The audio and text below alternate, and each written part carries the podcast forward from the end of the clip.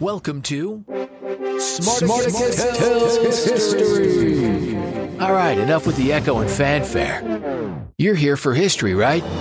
And not that boring crap you learned in high school. This stuff's actually interesting, like things you've never heard about the Civil War, Cleopatra, automobiles, Monopoly, the Black Plague, and more. Fascinating stories, interesting topics, and some downright weird facts from the past. It's a new twist on some stories you may know, and an interesting look at some things you may have never heard. So, grab a beer, kick back, and enjoy. Here's your host, Smarticus. Hello, and welcome to this week's episode of Smarticus Tells History. Are you guys ready to uncork a bottle of history lesser known to most? Of course you are. Prepare to be transported back in time as Phoenix and I travel through different instances in just under three decades, all consisting of three bottles with messages. But before we get into the three unrelated incidents of trash dumping, we should talk about our food for this episode. This was a hard decision because it spans two continents and three countries. Eventually, we had to settle on German food because, in one form or another, each of these bottles was touched by German hands. And if there's one thing they are known for, it's sausages. In particular, bratwurst, which is what we're having right now, with mashed potatoes. The first documented evidence of the bratwurst in Germany dates to 1313 and can be found in the Franconian city of Nuremberg, which is still internationally renowned for the production of grilling sausages. There are a lot of different kinds of bratwurst because recipes vary from region to region. Some lists say there are over 40 different kinds. How the sausages are served also vary by region. Most types are considered a snack and also considered a type of fast food in most German speaking countries. Yeah, so my mashed potatoes, um, yet again, I hate to say it, but are instant. it took me a whole, I don't know, three, four minutes For um, shame. to make. I, well, all you gotta do is, on this one, all you had to do is boil it. You didn't even add milk or anything. All you did add water and throw the package in there. Wow. Four cups of water, of boiling water, and that was it. What kind Uh, of. Mainly because oh, um, they are. What kind of sausage? Uh-huh. Um, I got the Johnsonville cheddar bratwurst. No, I almost. so did I. Oh, did you really? That's hilarious. totally unplanned. We just went and got our own different kind. That's hilarious. Oh my gosh. Um, and then so my mashed potatoes, they are herb and garlic, and then I added a bunch of butter to it. Um, so they're very buttery also. And I forgot what brand it was, but yeah. My mashed potatoes are real mashed potatoes. Mm, I just made yeah. them. Hey, so on the package it said it used real Idaho packages, uh, pota- packages, potatoes. Mmm. So it's real in a in a fashion. It used to be real. No, I'm kidding. used to be real potatoes. Mine's um garlic and cheese mashed potatoes. Oh yeah. I knew I was going to be hungry. I've been waiting for this meal. Yeah, I um I totally forgot to get I had I have sour cream, I have cheese. I was gonna put it on there and I totally forgot. oh well. Oh man, I love bratwurst though. They're so hearty. hmm You say everything's hearty. I do. But a lot of the food that we have here is pretty hearty. Um so far anyways. We need to do a dessert sometime, Uh, like a real dessert. we did it. We did a dessert. We did banana pudding. but it's been so long. That was the very first one I think was a banana You're pudding. right. Yeah. Yeah, we should do another dessert next time. Maybe next time. Well, yeah, because they have their. uh but Germany has. um Don't they have like some kind of festival? Or uh, not Oktoberfest, but I mean like their sausages and stuff. I think they do, Probably. and I can't. I can't remember what it's called. I know that anytime you go to Oktoberfest or Beer Fest, there's always sausage too and sauerkraut. So I almost bought sauerkraut too and I picked up the sausages or the bratwurst. I mean, I was like, man, like I should put these in a bun and do like sauerkraut and stuff, and uh, like mayonnaise and ketchup Mhm. and mustard. But I didn't. I'm just eating it by itself because they're they're just that good. They are. They really, really are. Yeah, I would love to go to Germany and actually try their like real German from Germany Yeah. sausage and bratwurst and all that. Yeah, um, I'm sure, I, and I'd like to try it fresh too. Like go out and slaughter Mm. the pig and then and um, make your own sausage and stuff. And Mm-hmm. I think that'd be cool. Yeah. And uh, I don't know what they use. I don't know if they still use intestine to cover the I think it depends. Uh, some people, some people use the synthetic, synthetic, and some people use the real stuff. Yeah, that's kind of what I thought. So, anyways, yeah, that's what we did this week. Um, bratwurst. So it's pretty good, as most of you, I'm sure, know. You, you all probably had bratwurst before. And if you haven't, Um, you should. Yeah, and we didn't do anything special. I mean, I didn't do anything special. I just, I just, I actually air fried mine. Ooh, nice. Um, I air fried them for at 450 for 20 minutes, I think, and they're they're perfect. Pan seared mine. Yeah. I almost burned them because I forgot I was doing laundry. Oh man, yeah. The bane of my existence is laundry. Oh yeah. I don't. Well, dishes is mine, but yeah. Let's get in here. You guys don't want to hear us talk about just a simple food like brat, like bratwurst and mashed or doing so- dishes and laundry. or doing dishes and laundry. Yeah. There have been many messages and bottles found in many movies and books where this story plot device has saved lives, started friendships, and even romances.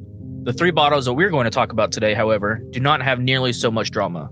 The Guinness World Record says that the oldest message in a bottle found is 131 years and 223 days old and was found on Wedge Island, Australia. The second is 108 years, 4 months, and 18 days old, found on Amrum Island, one of Germany's North Frisian islands. The third is 101 years old and was found in the Baltic Sea. January 21st, 2018, Tonya Illman from Perth, Australia, found an old gin bottle on the beach while taking a walk with her family. Thinking it would make a nice decoration for her house, Tonya brought it home. Shortly after, she showed it to her son's girlfriend, who tipped the sand out only to discover that there was something inside that looked like a cigarette. Upon further inspection, it looked more like a tightly rolled piece of paper. Human nature being what it is, they removed it from the bottle. Unfortunately, the paper was wet, too fragile to open without destroying. So they got clever. They put it in the oven for a few minutes to dry it out. What was revealed was a date 12 June 1886. Tonya's husband Kim told BBC, Then we unrolled it and saw printed writing. We could see the handwritten ink at that point, but saw a printed message that asked the reader to contact the German consulate when they found the note. On the note, there was the date, coordinates 32.49 south, 105.25 east, ship captain details, departure, and arrival port written in ink. It was written by the Deutsche Seewarte in Hamburg and asked the finder to send the note to them or the nearest German embassy, noting the time and place of the find. Dr. Ross Anderson, the assistant curator of maritime archaeology at the Western Australian Museum, was asked to look at the message and the bottle. After consulting with experts from Germany and the Netherlands, he found the message to be authentic. After further research into the ship and its captain, it was discovered that the bottle was jettisoned into the East Indian Ocean as part of a research project into the ocean and shipping routes by the German Naval Observatory. This experiment spanned 69 years with only 662 messages being found so far, but without bottles. Interestingly enough, before this bottle was found, there was the 109 year old bottle holding the record. So, I'm curious. Okay. 662 messages were found without bottles. Right. How did they last? Like, how did they not get. I don't know. There was, I couldn't find any information on that, which was really irritating. So the only thing I can think is they had to have gotten washed up on shore. The bottles had to have broken and then gotten moved around or something by animals or by c- rushing and tide. And then somebody found the piece of paper, picked it up thinking it was trash, and was like, oh, hey, this isn't trash. This is old. That's got to be how it happened. Yeah, it's got to be how. Because there's no way that it, if it broke on the water, um, or in the water, Mm-hmm. that that piece of paper would- it would have it would have came apart from the just it would have been torn to shreds just from the tides and from the waves. Right. Um. So yeah, so the bottle had to have been washed ashore, and then um, maybe it slammed into rocks or something, Right. or or like you said, maybe an animal found it or something. Um. Yeah, that's the only way I could think. Same here. Yeah, I agree with that conclusion. That brings us to the bottle found in 2016 on Amrum Island by Marianne Winkler, a retired postal worker, which is rather funny considering all things. Through the side of the bottle, she could see that there was a piece of paper inside that had instructions to break the glass. However, Marianne and her husband hesitated to follow through because they recognized that it was old. When they finally decided to do it, they worked carefully to keep the bottle intact. What they found inside was a postcard already addressed to G.P. Bidder at the Marine Biological Association in Plymouth, England, with a promise of a one shilling reward. Amazingly enough, the Marine Biological Association still exists. According to a press release after the arrival, they were surprised and thrilled to get a postcard addressed to their former president who died in 1954 at the age of 91. According to Corey Fetta at the Christian Science Monitor, the staff searched around on eBay to find a shilling, a unit of currency that went out of circulation in Great Britain in the early 1970s, to send it to Winkler, as promised. Interestingly, this was not the only bottle that Bidder threw into the North Sea between 1904 and 2006. He threw thousands into the water as a research project to map currents. These bottles were special, ones Bidder called bottom trailers, which were weighted so that they would sink with a piece of stiff wire attached on the outside that would keep them off the sea floor. The idea was that fishermen trawling the sea would find the bottles and send them in, something the MBA says might be one of the first citizen science projects ever recorded. According to Association, 55% of the bottles were returned. Which is really impressive when you think about that. It is, yeah. 55. So over half the, the bottles that he threw out there did end up coming back. Yep.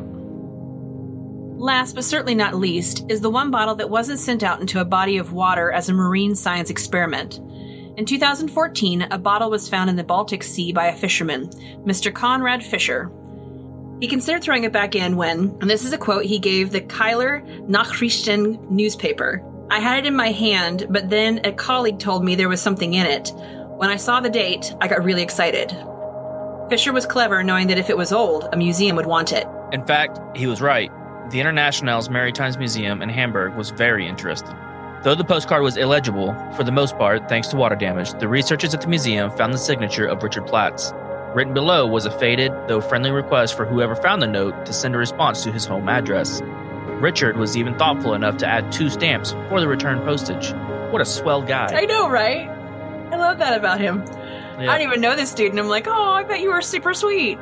Yep. After some research by a genealogist, Richard's granddaughter, Angela Erdmann, was found living in Berlin, the same place her grandfather was from.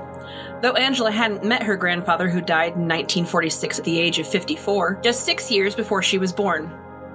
With the visit, a spark was lit in Angela to learn more about the man she had never met. She went on the record saying, I knew very little about my grandfather, but I found out that he was a writer who was very open minded, believed in freedom, and that everyone should respect each other. He did a lot for the young and later traveled with his wife and two daughters. It was wonderful because I could see where my roots came from. Even though Angela was touched by her grandfather's attempts to reach out and the amazement that it took 101 years to reach home, she hoped that people wouldn't try to repeat his actions. There's a romantic nature to messages in bottles, sure. But, as she put it, today the sea is full of so many bottles and rubbish that more shouldn't be thrown in there. And really, she's right. All of these messages and bottles make for a great story, as we said before, but really, it's glorified littering. She's absolutely right. Still, it is terribly interesting that at one time or another, each of these bottles has been in German hands.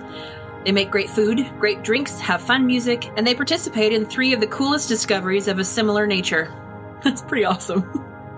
That is very cool. But unfortunately, this brings this episode to a close. Thank you for listening to our podcast on three of the oldest messages and bottles. We've trusted that you found pleasure in delving deeper into these peculiar instances of a comparable kind. Join us next time as we explore another fascinating topic from around the world. Thanks for listening to Smarticus Tells History. If you enjoyed this episode, don't forget to rate and review and make sure to subscribe. And be sure to follow the show at facebook.com slash Smarticus Tells History. Or just click the link in the show description. Thanks again for listening. See you next time.